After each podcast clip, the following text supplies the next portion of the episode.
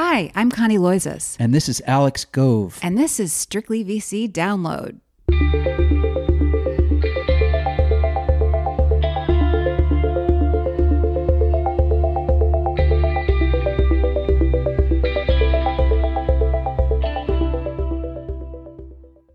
Hi, happy Friday everyone. It is July 24th. It is actually 9:15 p.m. Alex and I are just now getting to do the podcast. We're going to zip through a few stories and then we are going to lead into our interview with Karan Wadhera, who is the managing director of Casa Verde Capital, a venture fund that he co-founded with Snoop Dogg back in 2016. He's a really interesting guy and I think you're going to enjoy the interview. So, kicking off this week's news segment is Carta, which was in the headlines this week. Now, if you're not familiar, Carta was founded eight years ago, and it's become a darling in the venture community, both because a lot of Silicon Valley VCs are now investors in the company, but also because of its ultimate ambition. It launched as a way for venture backed companies to manage equity, issue securities, and track their cap tables. But from there, it just kept tacking on services. Carta now provides portfolio analytics, including deal IRRs and cash management. It helps VCs distribute their quarterly investor reports, and it integrates with tax and payroll providers. It has so many pieces in place that founder and CEO Henry Ward told me last year that Carta intends to become the private stock market for companies.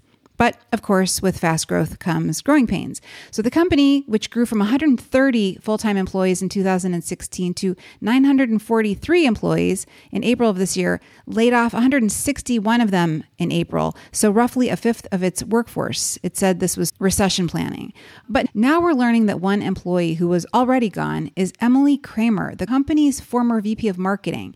And the reason we know about Kramer is because this week she filed a lawsuit against Carta, accusing accusing it of gender discrimination, retaliation, wrongful termination, and violating the California Equal Pay Act. We spoke with both Kramer and her attorney, Sharon Vinick, the day the lawsuit was filed, and per her side of the story, she says she learned that she was underpaid when, in the summer of 2018, it partnered with the women led investment collective hashtag Angels to produce a report that highlighted ownership of venture backed companies' equity by gender.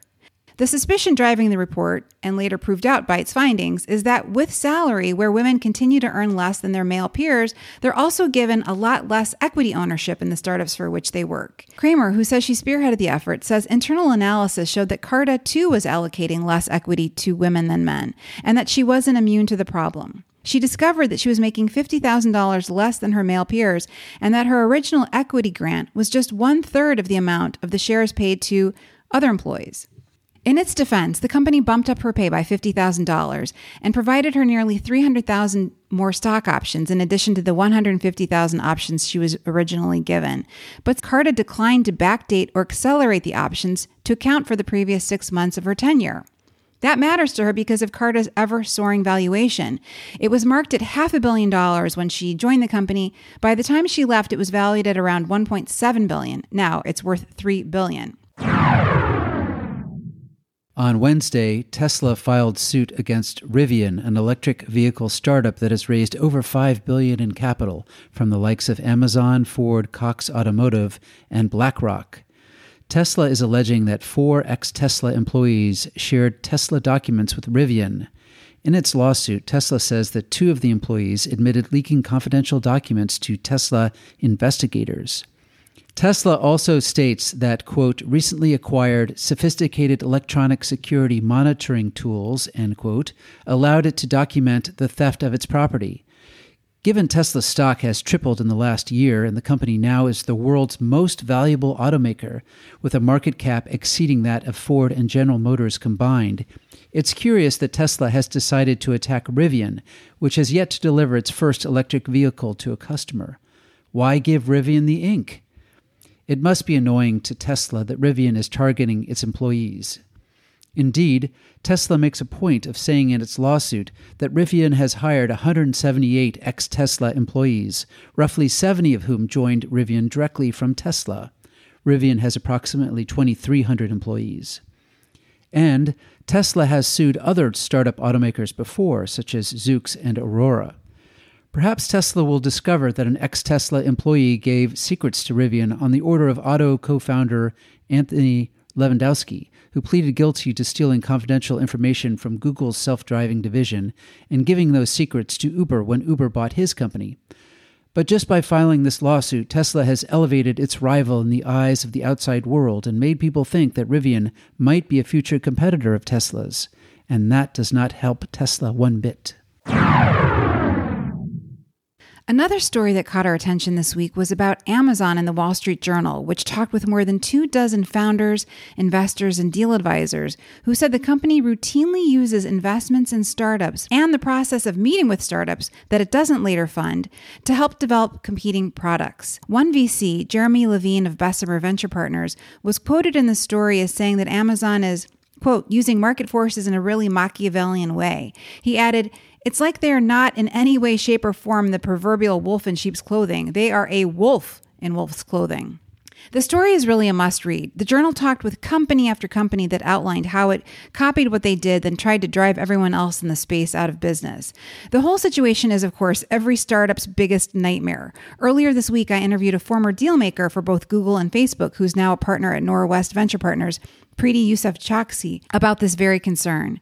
She said that when dealing with a potential acquirer, you really have to use your best judgment and figure out a way to divulge what you're working on without giving away the secret sauce.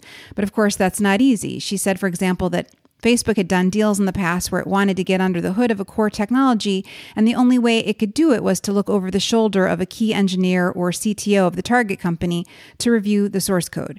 But even if you are careful about not giving away too much to Amazon in those initial meetings as a potential strategic investor, you'd want to think that once the company writes you a check, you don't have to worry about opening the kimono. But clearly you do. This is Amazon, yes, not known for its angelic ways, but even still, this story was jaw dropping, and it should really turn off any but the most desperate startup from taking investment dollars from the company.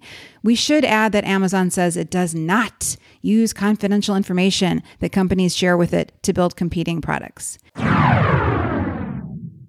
Up next, our interview with Karan Wadhera, who helps lead Casa Verde Capital, the venture fund founded by Snoop Dogg, the rapper, entertainer, and businessman whose real name is Calvin Broadus. Snoop spied an opportunity years ago to fund what he loves, cannabis, and Casa Verde closed a debut fund with $45 million toward that end in 2018. Casa Verde has funded numerous startups, many of them infrastructure type plays, some of them alongside Tiger Global Management, and all of them involving Wadhera, who is an alum of both Goldman Sachs and Nomura Securities, who joined the firm initially to help with fundraising, but who now oversees the firm's day to day operations. I've interviewed Wadhera before, and curious about what's happening in the cannabis space during the pandemic, we were eager to talk with him again to get a feel for what's going on. But first, a word from our sponsor.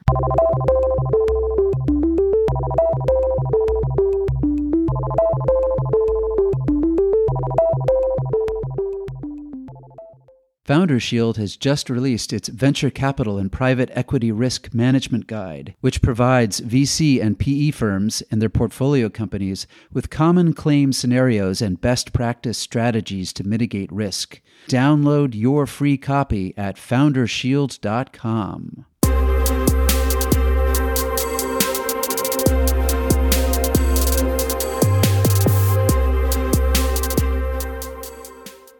Karan, it's always really nice to talk to you. I haven't talked to you since we saw each other last at an event in San Francisco hosted by DCM last year, although that feels like a decade ago now. Exactly. Yeah. Good to see you. So there was a lot of interest in cannabis in that moment. Again, I think this was May of 2019. And then I haven't followed the industry closely, but it feels like the headlines have been pretty consistently bad. Layoffs at Tilray and MedMen and funding challenges. What is going on? I think certainly what's happened to at least what feels like the public perception of the cannabis industry is not too dissimilar to the dot com bubble of the late 90s, early 2000s, right? Where there was a lot of hype, a lot of it driven by public companies, speculative trading, and valuations which weren't really founded in reality and mm-hmm. were a lot more on you know projections multiple years out into the future and then crazy revenue multiples on top of that things just got really frothy. And that eventually burst and the date where it would got together was probably close to the apex of that moment right? April may is when things started to trade off and it's been those names the public names in particular have been hit particularly hard. And i think that's what's led to a, a lot of issues. On top of that we were always wary. We run a venture firm and we focus on private businesses and even within that, mainly ancillary peripheral opportunities. But especially in the public names, I, I, don't know if it was driven purely by scarcity value, but there was definitely an incentive to go public. So you had a lot of companies go public well before they were prepared to. And then you had a lot of companies which were just quite frankly poorly run poor management teams, some with, with even real ethical concerns and on how mm-hmm. they ran their businesses. And I think that all started to come to a head and which led to a pretty serious implosion of the public names. So I think on average, the Canadian and the US names, all of which trade in Canada, are down like 60 to 70% as a whole for the index. It was pretty painful for sure. But what's so interesting is that even though that has been the public perception and the headline of what's been happening to cannabis based on these public stocks, the reality is the macro has continued to improve, right? So, for example, sitting here today, four plus months into COVID, cannabis has really proved itself to be a non cyclical industry, something that we always knew but hadn't really been battle tested. Cannabis has been deemed an essential business everywhere across the US. We had mm-hmm. record sales in March, April, May, and the trend has continued. And now that we are getting into an environment where governments are going to be looking for additional sources of tax revenue, even the potential urgency around cannabis legalization is going to be there, which I think overall is going to be massively positive for the industry. So while the public valuations have taken a beating, the actual fundamentals of the business overall, not just here in the US, but globally, have been improving dramatically. That's great. In California, cannabis dispensaries have been deemed essential businesses. I'd seen in Massachusetts, I don't know if the governor reversed course there. He reversed course. Yeah, exactly.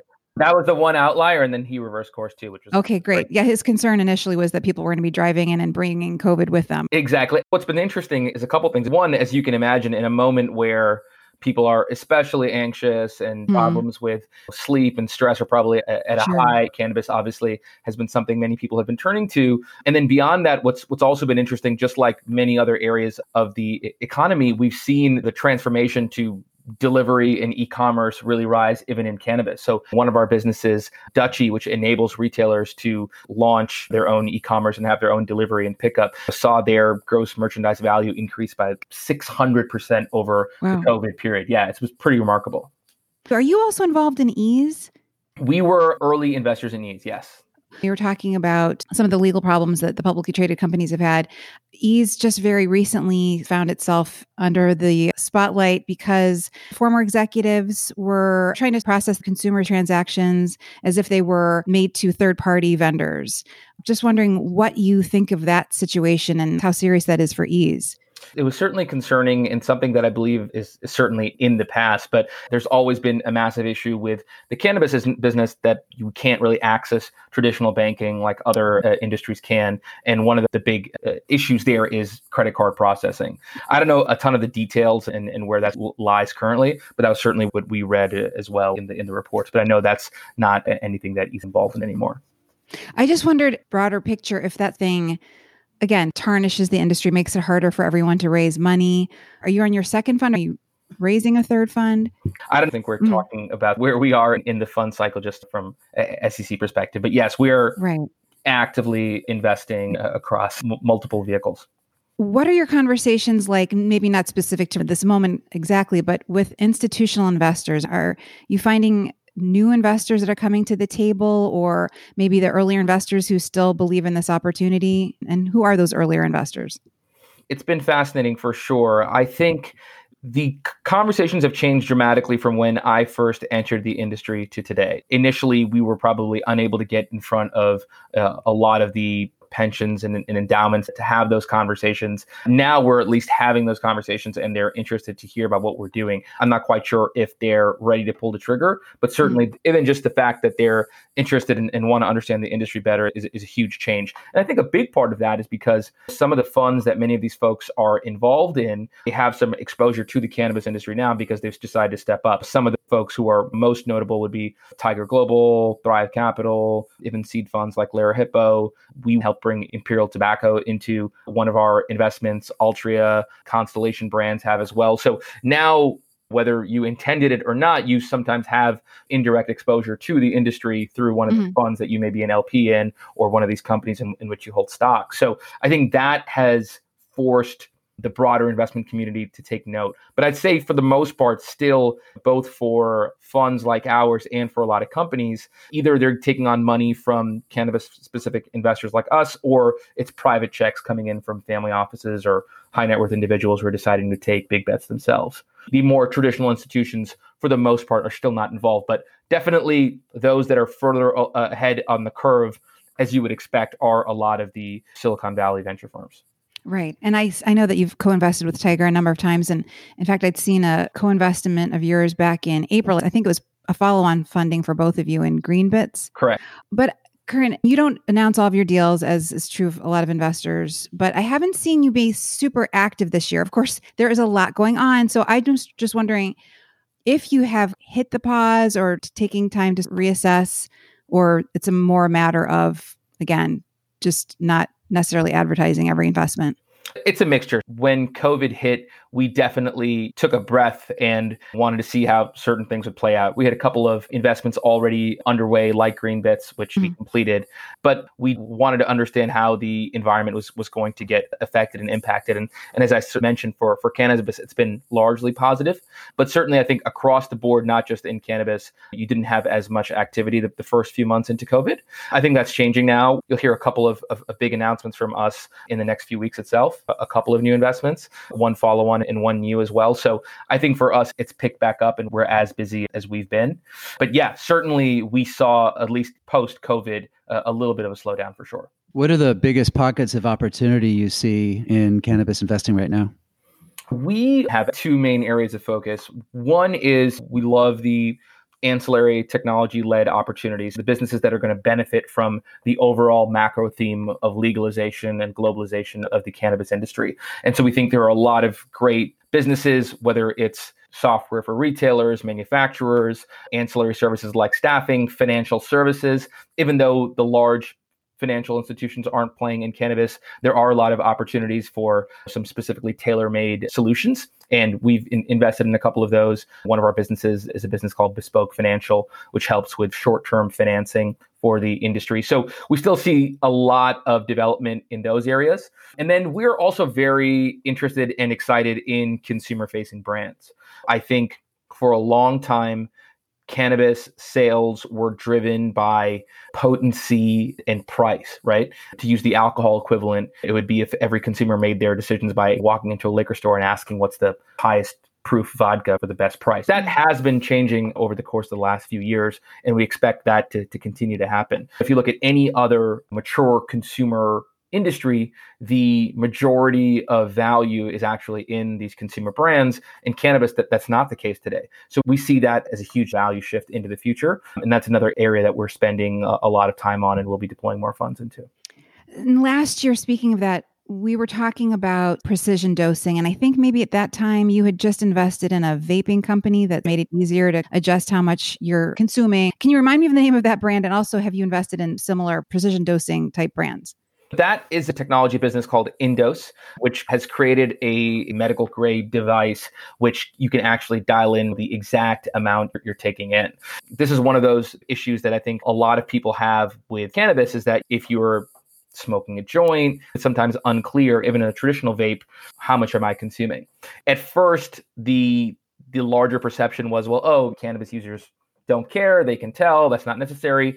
But you know, that's not how we treat anything else. With alcohol, we know exactly what we're getting for the most part. When you're having a shot of vodka or you're having mm. a mm-hmm. glass of wine, you're more or less in control and you have a at least a, a, tertiary understanding of your dosing. Whereas in cannabis, outside of edibles, where you can get a very specific dose on knowing how much THC you're ingesting, um, the problem with edibles is the onset is much longer. The onset for smoking is a lot quicker. So it it would be nice to understand exactly what your dose is and to be able to dial that in um, as required on demand. And so that's what Indose did. They actually created a device which measures the vapor and the cloud as it's coming through the channel, and with an LED meter actually tells you what you've ingested. So Indose is doing well. That's much more of a business that's going to be working with other consumer brands and allow them to use their technology to have that precision dosing. Is the marketing strategy much different for these brands? I, have also talked to beverage brands, for example, one backed by DCM is called K-pop. How are they reaching customers, and do they have to be any more careful? Yeah, I mean, again, cannabis businesses, that's another huge restriction that a lot of them have, right? You can't use a lot of the traditional channels that would be available to non cannabis businesses. No Facebook ads, no Instagram, no Google AdWords, things like that. So you have to be creative. There's a lot of marketing that's happening in store within the dispensaries. You can take billboards. You guys are in the Bay Area. I'm sure you've seen that in the past and maybe even still. A lot of billboards have various times been taken over by cannabis brands or cannabis retailers. And then a lot of experiential marketing pre COVID. How do we get in front of the customers in person physically right. and show them what our product's about. So, yeah, it's in many ways throwback to what was pre-digital conversations. There is some sort of, you know, influencer, influential marketing online that can still happen through Instagram channels or things that a brand may own, but oftentimes those get shut down as well. So, yeah, it's a tricky world from a marketing perspective for cannabis businesses. I'm just wondering, have you seen anything particularly creative? I was reading the LA Times had done a story on a brand called Drew Martin, which is hosting these Zoom parties where you're sent your product and you open it online as you're like dialing into a Zoom with a bunch of strangers and you smoke yeah. and you drink and you talk, you talk and about it. Pretty clever, yeah. Yeah. No, I like that a lot. And I think that's a sort of creative way to connect and engage, especially in these times when you can't leave your homes. I think a, a lot of chatter on, on online communities has been helpful. Again, pre COVID, the experiential events were always great because it, it also gave you a sense of how you would where this brand fit from a aesthetic and from the idea whether it was music based or culinary based etc there was some interesting opportunities there i think people will continue to get creative in many ways sometimes limitations brings out the, the most creative solutions for companies. Speaking from a 20,000 foot level, it seems to me that one of the limitations of investing in cannabis is the exit opportunity. There aren't a whole lot of companies that are in a position to buy a cannabis business because of legal issues in part. How do you address that? Have you had any acquisitions in your portfolio? And what types of companies are you targeting for those acquisitions? There's a few ways to look at that. For ancillary periphery businesses, I do in fact think there will be a lot of acquisition opportunities in the future from strategics who decide that they want exposure to the cannabis industry and they may get it by buying a point of sale business or buying an e-commerce player or buying a financial service businesses because that's less directly touching the plant and not directly involved in a licensed cannabis business. And would those primarily be tobacco businesses like Altria, et cetera? No, not necessarily. It's going to be how comfortable are you on the risk curve, right? You're making a, a valid point, which is that until we see full scale legalization or until we see at least at minimum some of the current bills in front of Congress passed or the rescheduling of cannabis from Schedule 1 to Schedule 2 or lower, some companies are going to be concerned about jumping into the space. But clearly that's the opportunity as well, right? And and I think as long-term investors, that's how we see it. We in fact have had a couple of exits and it's been driven mainly by follow on investors who want portions of our business. So we sold one business to a private equity firm, which was pursuing a roll up in a particular category. And the other couple exits we've had have also been to financial investors. So given that on average we come in earlier in the life cycle of a business, in seed series A has, has been largely where we've um, done a lot of our investments. The investors in subsequent rounds who want exposure, we often have opportunities to sell there as well. So exits haven't been an issue for us. Do you see the climate towards acquisitions and legalization changing with the Biden administration? I think, regardless of who's in office, we're going to see a lot of progress in the next four years. And that's because this is no longer purely a partisan issue. I think Biden will be very helpful. He's even laid out many of the things that he wants. I don't think he's taking it as far as full scale legalization in his term, but he's certainly in favor of full scale decriminalization, letting states have full authority of what happens in their businesses, and also the rescheduling of cannabis down from the current Schedule One level. So all of that will be incredibly helpful and will bring a lot more players who who feel comfortable investing in the space and again potentially acquiring some of these businesses as well. Aaron, who's in Washington fighting this fight for the cannabis companies? There are a couple of groups out there folks who, who are leading lobbying efforts. Some of the larger multi-state uh, operators are active on that front too. You saw even with with Acreage Business, which a couple of years ago saw folks like Bill Weld and John Boehner join the board. So there is some level of political activism that's happening. There are a couple of, of lobbying groups that are active on that front. I don't think it's very loud and, and pronounced, but I think now we've just hit that tipping point where across the board there's so much support for legalization that congressmen in these states are particularly active in pushing for progress within Congress. Am I correct in thinking that you have a background in public equities? And if so, what public companies out there are you interested in, excited about? Are there ways for individual investors to play this market who are not investing in VC funds? Yeah, my background is in public equities. I spent about a decade at Goldman Sachs in roles on the equities desk. Yeah, I think there are a couple of public names which are really well positioned. I would mention GTI in particular, which is a multi state operator that is really well run. The CEO, Ben Kovler, is exceptional and has done a really good job of building his business and is very conscious about creating shareholder value.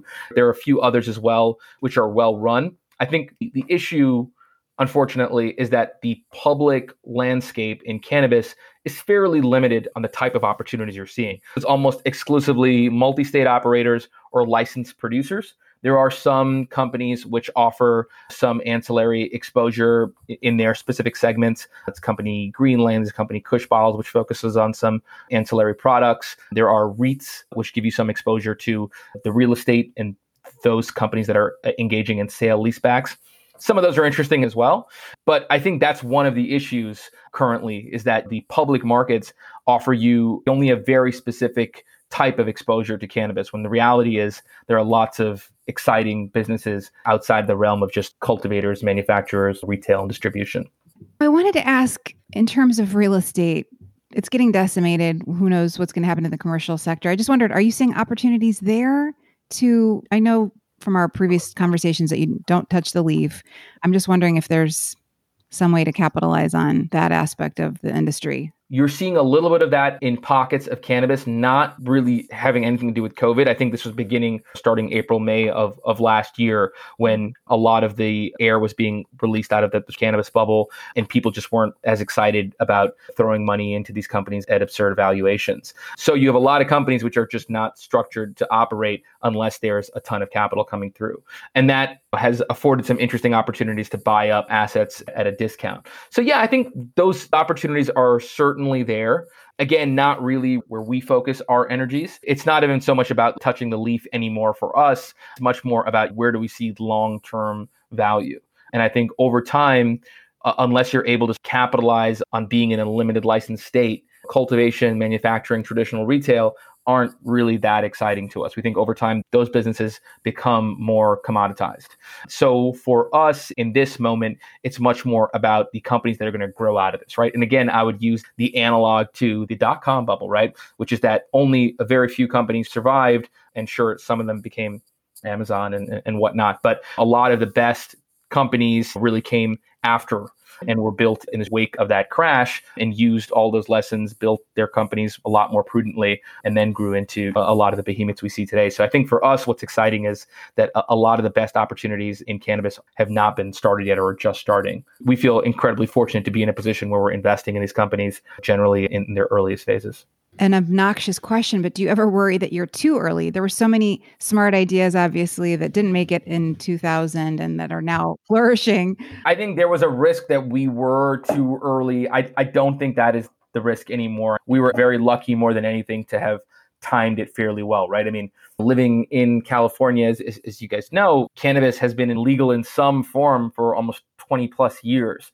So you could have always been on the cusp of like, oh, this thing is going to be huge. But I think from when we really came into the industry, 2015, 2016, till today, you've seen such a huge amount of activity with a lot of these key tipping points or, or, dominoes falling, including legalization in California, Massachusetts, Nevada. And now I think you're going to see a whole host of more legalization next year, too. So we're fortunate in that we ended up timing it pretty well. And, and then again, because we are in venture and we have a little bit more uh, of a longer time horizon with 10 year funds and whatnot, I think we have the ability to see these through as well and, and not have to be as rushed or impatient as sometimes folks in, in public equities have to be. I just have to ask, what was it like raising that first fund and going into meetings talking about the fact that you were investing in marijuana and that Snoop Dogg was your partner? Uh, great, How did that go? Great, How did that go? Great, great question. Yeah, it I'd say it was a double edged sword, right? I think we had a lot of things that were stacked up against us at that point. So while for some people on the other side of the table, that was a really exciting proposition, and they saw immediately the value of having an affiliation with one of the most important cultural icons in, in cannabis, period.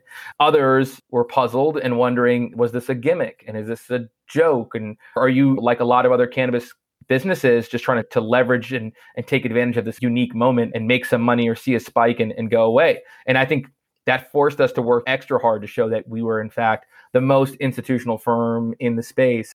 I come from a heavy institutional background, but more than that, look at the diligence we do, look at the companies we've backed, et cetera. I think now we're in a much different situation and we've gotten a lot of external validation, which has been helpful, right? With a lot of more traditional funds investing in our businesses and joining after us. But yeah, initially it was it was it was complicated. And I think it, to that point at that time it, we were unable to even get on the phone or walk into the room with a lot of folks we would love to have been speaking to. That's changed dramatically now. Maybe a lot of institutions aren't still ready to invest in our space, but it's gotten to a point that they can't ignore it and they need to get smart because eventually they will have some exposure to cannabis, whether they want it or not.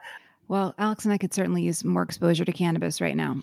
Karan, it's always so nice to talk to you. Thank you very much for making time for this. Thank you for having me, and please stay safe, and hopefully, we'll be able to meet in person again soon.